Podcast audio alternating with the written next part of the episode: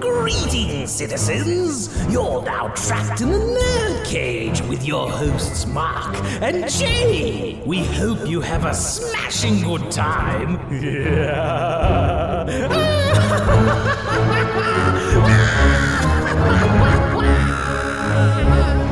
Yes, hello and welcome. That's right, you're trapped in Nerd Cage Live. This ain't just a reaction show, but a debate show and a live discussion on everything that makes people like you and I tick. So thank you for joining us tonight. Please hit that like button and subscribe. I'm your co-host Jay St. G coming to you live from Syracuse, New York, and always with me, my man, the fiend from Louisville, Mark Withers. What's shaking, boss? Hey, what's going on, man? Super excited uh, to be here as usual. And yes, uh, today's look back is going to focus on the uh, 1995 classic movie Seven, directed by David Fincher. Now, Jay, I know that you're very fond of this movie. Uh, Yes. You kind of recommended it to me. Personally, I had never uh, watched it before, and I'll sort of get to my uh, Yes. my opinion of it a little bit later. But first, uh, first of all, I wanted to see, uh, you know, exactly what you thought about it upon a rewatch. You know, what do you, what do you think? Do you think it still holds up? Is it as great as you remember? How do you feel about it? I think it still holds up. Um, I haven't watched it in over a decade, and it felt good to watch it again. I ended up uh, ordering a, a Blu-ray copy uh, on eBay for ten bucks, and uh, it was nice. This this Blu-ray copy, everything was crystal clear, everything looked good. Um, but yeah, I really liked the chemistry between uh, Brad Pitt and Morgan Freeman. Uh, Right. the, the whole I know this dynamic's been done so many times where you got the the retired cop and the younger like smart aleck cop. I know it's been done so many times, but seeing David Fincher's stylized approach with a very twisted and heinous story attached to it, I know it's a slow burn, but when it all comes together at the end and how and that climax, this movie still holds up. Uh, one of David Fincher's trademark movies, and I had an absolute field day rewatching it. And it's I think everyone should rewatch it to celebrate this 25th anniversary. Okay, fair point, fair point. And, you know, I agree with most of what you're saying. Now, as somebody who uh, really has never watched it before, I know it was a popular movie back in the 90s, won all kinds of accolades. For, for whatever reason, I missed out on that boat. So, as a first time viewer, I kind of am of two minds of, of about this movie. So, first off, I kind of my first impression of it is that it's a little bit on on the uneven side, right? Mm-hmm. So I feel like you know that first thirty to forty minutes there really Yes. isn't a whole lot going on. I mean, I, I get that they're trying to build something, they're trying to establish the characters and kind of let you know but but the the way that that's done the pacing in me kind of i mean the pacing to me kind of falls a little bit flat you really don't get um, a lot of you don't really don't get a lot out of the actors i feel like you know you have three really great actors in brad pitt morgan freeman gwyneth paltrow um, you've got R. Lee Ermey in there also but in, at least in that very first part of the film, all of their performances seem very muted, like they're kind of holding back a little bit. And then something happens right at that 30 minute mark that makes the movie just like really take off. And all of a sudden you're like intrigued. Like the minute you hear Kevin Spacey's voice on the on the other end of that phone, you're like, Yeah. all right, now now now now something's happening. You know what I mean? And so you know, I kind of agree with you for most of it. So like for like the like two thirds of the movie, it's a fantastic movie. I just really have a problem with that early that early aspect of it. That first act really kind of falls flat for me. I get it, but what I, I feel like the first act is really we're just learning about Morgan Freeman's character and Brad. You know, Brad Pitt's coming in. Morgan Freeman's on his way out the door. You know, he's telling his boss like, "Hey, he's not ready," and I, I, I I'm sorry, I, I like that dynamic between the two of them. I like that build up. You know, and then they, they and of course Gwyneth Paltrow invites him over to dinner. Like Right. I I think the whole point is they they want to build the characters and and you want to root for them because you you want to like these characters because the horrific things that happened at the end. Right. And the one thing I want to talk about too is Morgan Freeman's character has, has been established. He's seen it all, and Right. like on top of the case. I think what really does it for me is that every time they come into like a um, crime scene, it doesn't seem to phase Morgan Freeman at all. Right. But at the very end, I don't. Spoiler alert: the box. This is like the new planet. this movie is like the new Planet of the Apes. Like right. everybody knows the ending to Planet of the Apes is the same to, you know, the ending of this movie. The ending of this movie is kind of like now open. I'm not. I'm not gonna give it away. But okay. But at the very end, of the climax there, Morgan Freeman's reaction is finally it. it, it, it, it uh, his reaction is different. Like he's haunted by it. He's shocked by it because someone close to him has been a victim. Right. And that's I think that's where the movie really pays off. Is Morgan Freeman seems to be, you know, not shocked by any of these heinous crimes, but at the very end he is. Right. And that's where I think that's where you get that payoff is because you care about these these two cops, and then you see their reaction to the horrific ending. So that that's where I think it is. Is I think it's just it's just a build up build up of these characters. There's there's a more than enough character development, and I feel like the payoff is good enough. I feel like this movie kind of built off what what Silence of the Lambs kind of started. I mean, right. it's a diff- completely different movie, but I feel like Silence of the Lambs was kind of like that foundation for this movie. And then now, just after rewatching this movie, I feel like the movie Saw kind of like c- copycat this movie in a little bit. So I feel like yeah. this is the movie that kind of you know inspired the Saw movies, these horrific crimes and the stylized killings and the in the clues and the hints and all that stuff. Uh, by right. the way, another thing too is um, there was a video game that came out years ago called Dante's Inferno, which I believe is based off of anime. Mm-hmm. Um, if you're familiar with Dante's Inferno and the and the seven circles of hell and the seven deadly sins, it it, it kind of helps knowing the background of the story of uh, the, the the killer's motivation. So, yeah, I, I this movie's not perfect, but to me, it, it it still holds up and it's still highly recommended. Right, right. And you know, and I agree with with almost everything that you said there. You know, my problem really was more with the pacing than than the overall mm-hmm. story.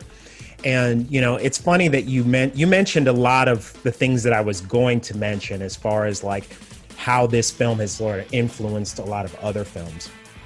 And the interesting, the really interesting part that I found about sort of the backstory of this movie and how this movie got made.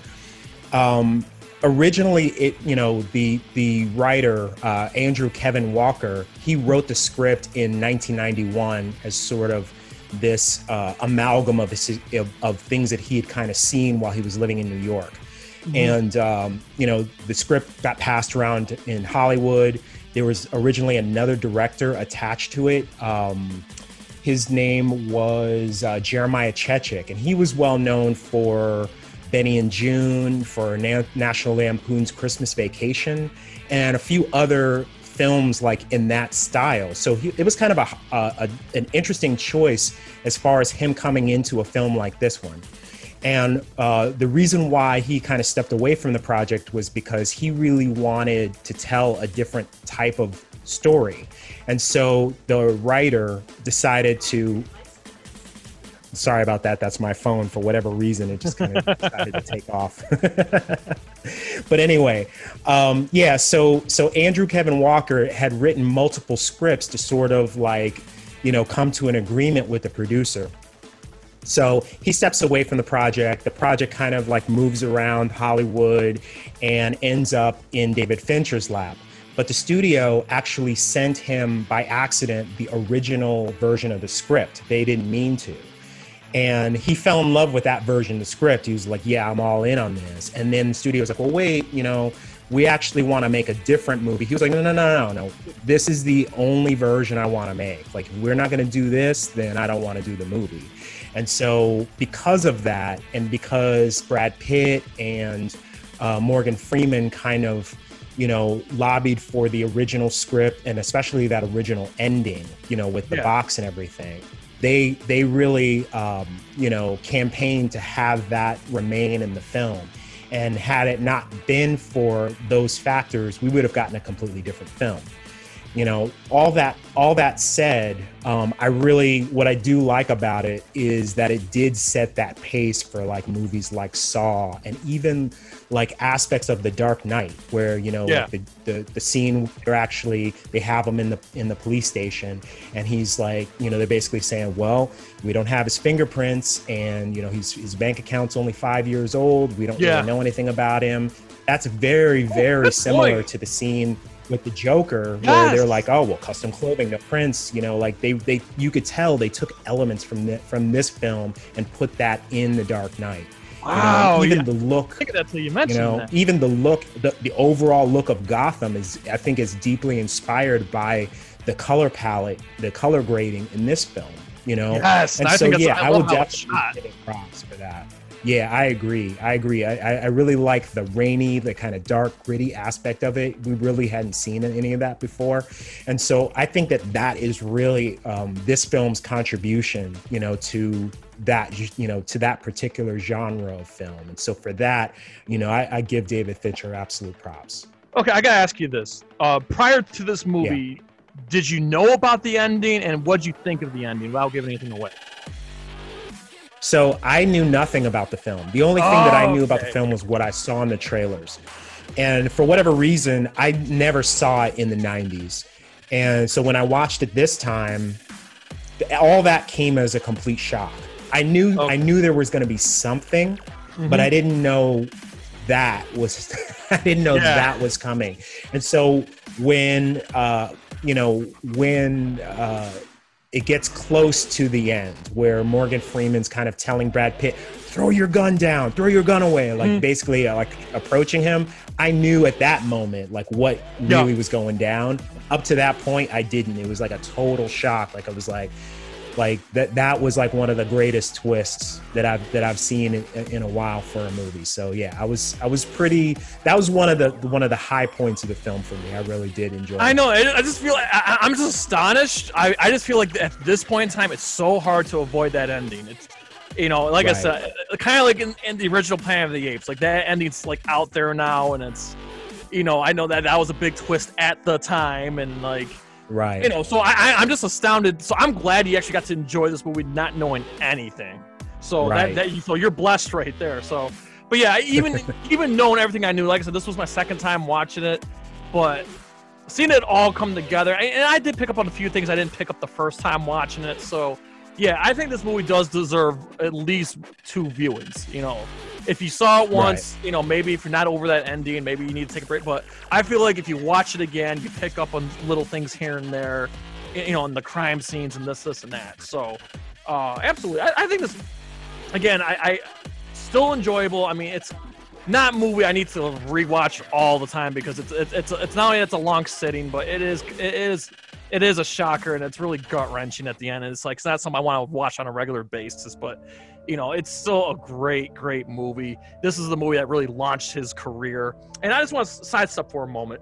Um, Mhm. I see that this is one of the only movies that Trent Reznor didn't score the the music for. However, the opening credits. By the way, the opening the opening title cards are just awesome in this movie. yes. But there's like a remix of uh, "Closer" from Nine Inch Nails, and it's so dope sounding. And like, I feel like I'm wondering if that was like kind of like what launched uh, Trent Reznor's like movie scoring career. I, you know, very very possibly it did. So like the story behind that um, from what i understand is they had a, a different idea in mind altogether as far as how they were gonna how they were gonna do this credit scene.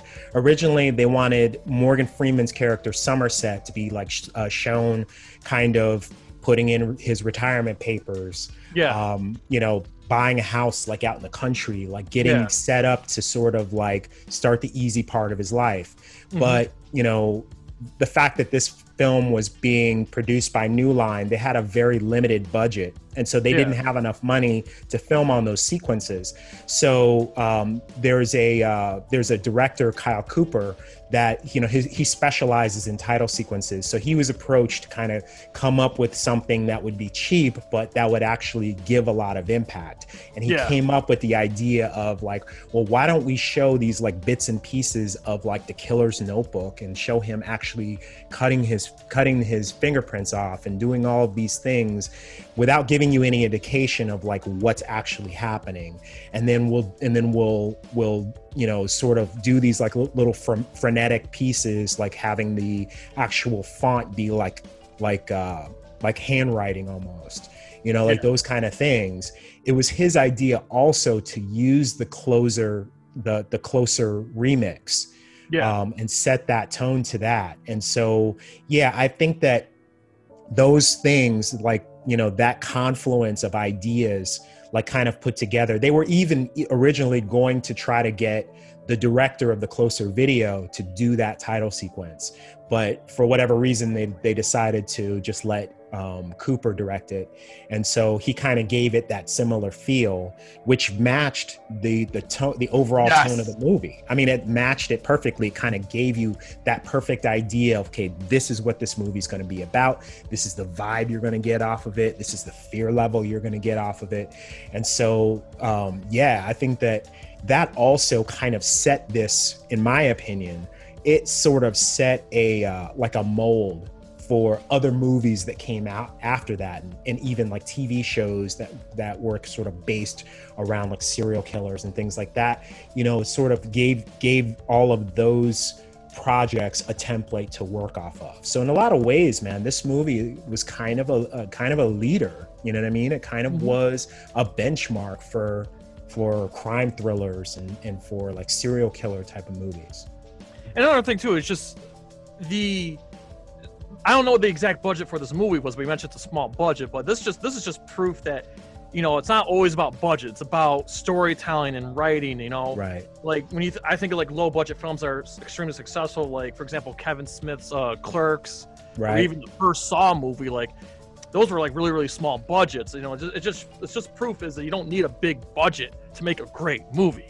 And yeah, like, the Invisible Man, for example. Shining, ex- oh yeah, that too. That's yeah. like a shining example. So yeah. Um, and now, how would you compare to uh, David Fincher's other work? You know, like Gone Girl and The Social Network, um, Girl the Dragon Tattoo. How would you rank like this movie compared to his other work? Is it towards the top, or is it the best, worst? How would you rank compared to David Fincher's other movies? Well, you know, full disclosure, I'm really not a I'm not the biggest David Fincher fan. You know, mm-hmm. like for me, he's very hit or miss. Like he'll yes. have great movies like Gone Girl and you know uh, Fight Club, for example. I mean, those are movies that I love. But he also did like Alien Three. You know, he's done some he's done some movies that, in my opinion, are just not very good.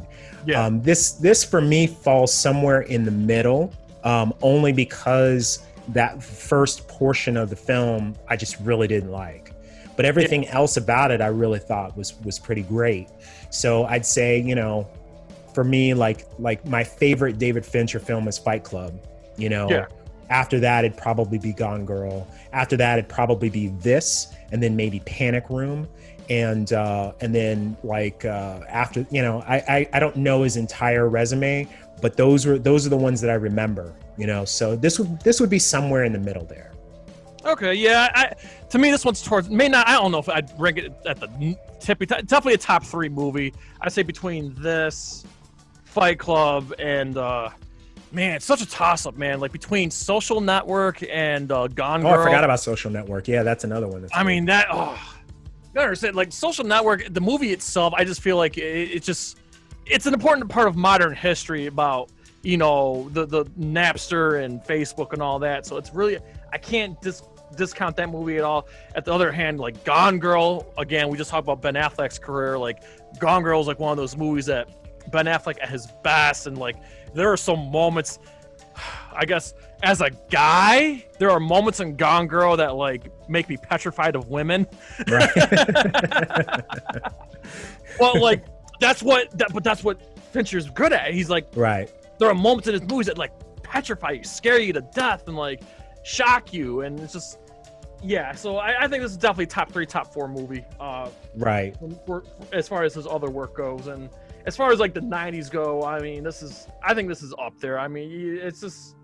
I mean, I, I, I really feel like Silence of the Lambs was really the one that kind of kickstarted that that sure. psychological gory thriller but I think seven was a one like build Took it to the next level. Yeah, absolutely, absolutely. Now, I kind of wanted to you know shift gears a little bit and mm-hmm. talk a little bit about the casting, right? Yes. So um, I don't know how much you know about the character of Detective Somerset, which was played by Morgan Freeman. Yes. But originally, um, they were trying to get Al, Al Pacino to take that role, and instead, he turned it down in in light of the movie, uh, you know, in favor of the movie City Hall, which, okay. yeah, which I mean, that that's also a good movie, you know. Yeah. But uh, but the second choice, I'm not sure if you know who this is, though. Like, I okay. want you to guess. All right.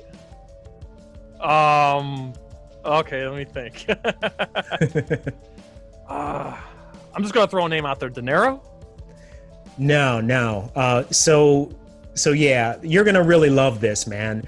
Your favorite actor of all time Denzel? was the second choice. Denzel Washington was the second choice oh. to play uh, Detective Somerset. I wish you never told me that. Yeah, and he actually turned it down in, in favor of an- another movie. Yeah, but uh, you know what? That I don't think that would have worked. Listen, Denzel's great at everything, but here's the thing: at the time, Denzel was like what in his mid forties. Yeah, he would have been. Too young for Morgan Freeman was already pushing sixty, like in right. his fifties, pushing sixty. So I right. think, yeah, it, the whole Denzel, Denzel wouldn't have been old, would be too young to be retiring. So I think Morgan right. Freeman's the right choice. Again, Denzel's great at everything, and I can't wait to do our training day look back next year. But yeah, I mean, don't worry, Denzel would have done great, but he was, he yeah. was too young, too young. Yeah, but keep in keep in mind there were different versions of this script, and so it had been pitched to actors of all different age ranges, right? So Sylvester Stallone was approached, Gene Hackman was approached,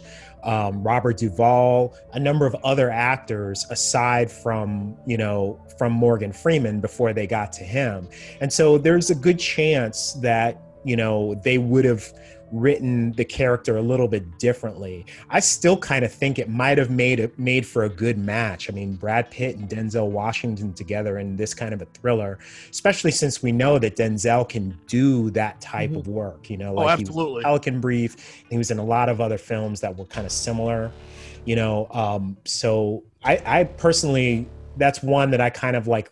You know kick you know like lean back and think like man what would it have looked like? You know like would we have gotten a better or worse form, worse version of this film had the casting been a little bit differently? Also um gwyneth paltrow wasn't the original um pick the, to play the lady right yeah she wasn't I'm... the original pick uh, Christina A- Christina Applegate was actually originally offered the role, and she turned it down. And then they landed on Gwyneth, Gwyneth Paltrow after that. Oh, I think Christina Applegate would have knocked it out of the park. Oh, yeah, she's great. I think. She's yeah, great. yeah. I think. Well, I'm not. I'm not gonna put Gwyneth Paltrow down at all. I mean, she's great, but man, there's just that all that goop stuff. And I, I look at her differently now. Ever since I saw those goop videos. right. You know, like that's you know that's that's a that's a whole separate issue. I mean, I, yeah, I still yeah. think that she's a really good actress. I really like her as Pepper in the in the yeah yeah. And I remember the first movie. Like, again, I'm younger than you, so the first movie I ever saw her in was actually Shallow Hal, which I believe mm-hmm. was after Seven, and she was right. great. Shallow Hal. I mean, that was, you know, it's that movie hasn't aged well, but you know, at the time that was a hit and that was it was funny. Um, right. and the fact that she was able to play, I mean, I, I mean, she was playing the same role, but she was you know she had to wear the fat suit and everything but like right um but she was really good in that but if but like i said that was after this movie so yeah that was like 97 i think no, brad pitt was in other movies too but like like thelma and louise but like but really i don't think his career took off till, till this and uh fight club so well, I mean, I think it was starting like it was on an upward trajectory, right? Like you mentioned Thelma and Louise, but then he also was in True Romance. He was in Legends of the Fall, which was a very big uh, film at the time. You know, he he was starting to like pick up steam, and people were starting to really get to know him as an actor when he landed this role. And so, yeah, I agree with you. This is probably the one that kind of really helped his, you know, really helped his career take off. But he was he was he was still relatively well known at the time. More so as like a like a heartthrob. From what I remember, like yeah. a lot, I know I remember a lot of like young girls being like, "Oh my God, Brad Pitt," you know, I mean, he was like the guy. But uh, but yeah, I think this is the one where people start to sort of look at him a little bit differently. Like, man, maybe this guy like really does have like more than just his looks, you know? Yeah. So yeah, no, I'm, I'm a huge fan of him. Okay, so here's why. Like, I'm, I'm not gonna lie to you. Like during the whole Brad Angelina Jolie thing, that that was so overdrawn and so annoying. Again, his personal life really, really made me think of him different because it was I was just sick of hearing about the whole right. Jennifer Aniston and Angelina thing. But then as time went on, you know, I, I really think he's a cool dude because here's the thing. He right now he's producing a uh, Chris Cornell Soundgarden documentary that's in the works right now. He's right. producing. Mm-hmm. On top of that, he right after the passing of Chris Cornell, and Chris rest in peace, uh, he took Cornell's kids to uh, Disneyland like right after that after that happened. So he was there for Cornell's kids, which is really cool. I mean, and on top of that, um, maybe you didn't know this one. Brad Pitt is a kaiju fan. And oh wow, that's cool. Favorite movies growing up was War of the Gargantuas, which is a great film. So nice. in my book, like knowing that he's a kaiju fan, knowing that he's a metalhead and a Soundgarden fan, um, and he's been doing some good movies as of late, and this is I think one of his best. Brad Pitt, like in my book, fantastic actor, fantastic dude. I'm a huge fan. Right. Yeah, same here. You know, I've I've always kind of liked him. I've never, uh, I don't think he's been in very many movies that I've disliked. You know, like I, have always thought of him as a as a good actor. And, you know, he seems to pick really good roles, really powerful roles, and so I have a lot of respect for him. You know, I think that he was a great a great fit for this film as uh, sort of like the younger, mm-hmm. uh, arrogant, you know, like someone who's experienced but not as experienced as he as he might think, you know. and he really does a good job of sort of like, you know, putting that idea across with with the David Mills character. I yeah, really my, my, my favorite moment in the movie is before that horrific ending, the, the scene where they're drive they're they're driving in the desert, and Brad Pitt says that line saying, "You know what? You're insane." You know, you ever, when you're like, um, what do you say? He's like, you're masturbating in your own feces. Do you really take a moment and realize, wow, I'm really crazy? Like, that is his best moment in the movie. I laughed so hard because he's just he's just sick of hearing this guy, you know, talk in the back, and he just finally just lets just lets loose and just insults him and says all these things, and it's just so funny. Whereas, again, this is where that cool dynamic comes in. Is where you know his partner there, Morgan Freeman, mm-hmm. is just asking them like serious questions and asking them, well, why are you doing doing the things that you do, blah blah blah. But right. Brad Pitt's approach was just it was just hilarious, and I I think that's my favorite moment in the movies where he just lets loose on them. Right, right. You know, and, and another cool thing about him too is I, I think that a lot of people don't know that if it wasn't for him, we would not have gotten the, the, the version of Seven that we got. Um, there was a there was this idea that uh, the head in the box idea, the head in the box scene, was going to be too much for audiences. And yeah. so um, the studio kind of demanded that, like, okay, we can do this version of the movie, but you know, we're cutting that scene out of there. We're going to end it a different way. And they were yeah. they were completely adamant.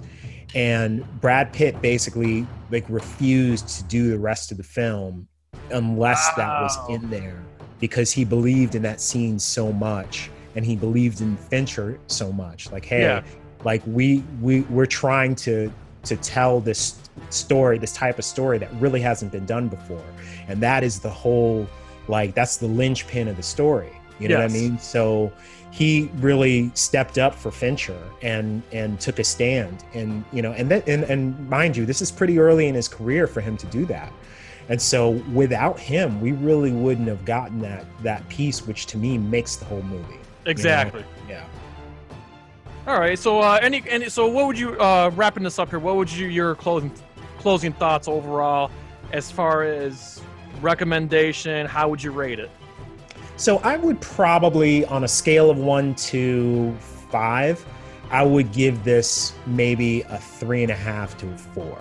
Okay. Um, you know, if the if the first act was a little more compelling, this would be an all-time favorite for me. But because the pacing was a little uneven for me, I really didn't like it as much as I expected it as much as I expected to. Mm-hmm. That said, the remainder of the film is absolutely dynamite. I loved the performances.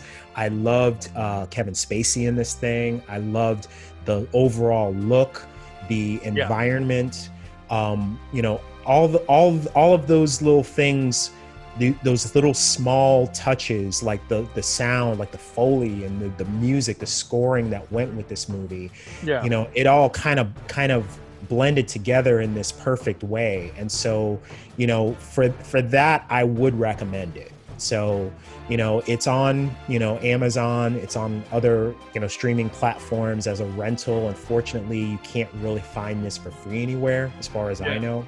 But it, it's worth a rental for anybody who hasn't seen it. And anybody who has i mean i it's still it's it's absolutely worth a rewatch in the context of of films you know looking at modern films what this movie has has meant to those movies. Absolutely i'm going to be a little bit more generous i'm i'm going out of 10 here i'm going to say 8.5 out of 10 it still feels just as good as the first time i watched it um again, it's a slow burn. If you don't mind the slow burn, the payoff is fantastic. Um, if you don't know the ending of this movie, just find out for yourself because I'm not going to ruin it for nobody. I feel like this is a movie that you have to see. If you've seen it already, I'd say it's worth a rewatch. Again, not something I'm going to spend. I mean, it's not going to be a movie I'm going to watch every year because it's it's it's really uh, a heinous and like gut wrenching movie. So for me, it's a solid 8.5 because you know what? At the end of the day, this is an unforgettable movie.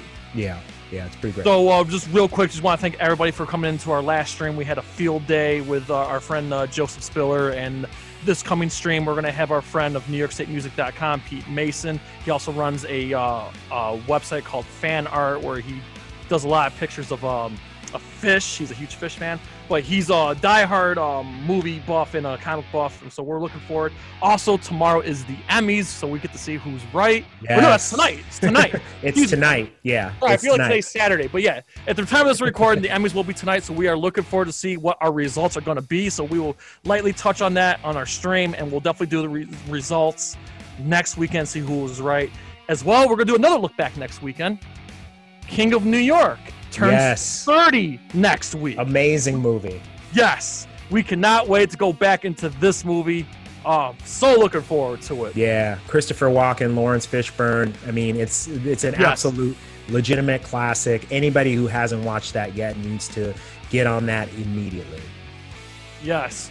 So uh, we appreciate everybody's support. So you know, before we go, we ask you to pretty please like, comment, ring that bell, subscribe, and spread that shit like syphilis. So the USA from Louisville to Syracuse, so all of our friends and fans around the world at Nerd Cage Live, enjoy life, stay safe, and good night. Sayonara. Ooh, trying to get out of the nerd cage, are ya? Well, before you go, hit that subscribe button. And if you're really intrigued, ring that bell. Thank you for dropping by. Until next time, tell everyone you know about Nerd Cage Live!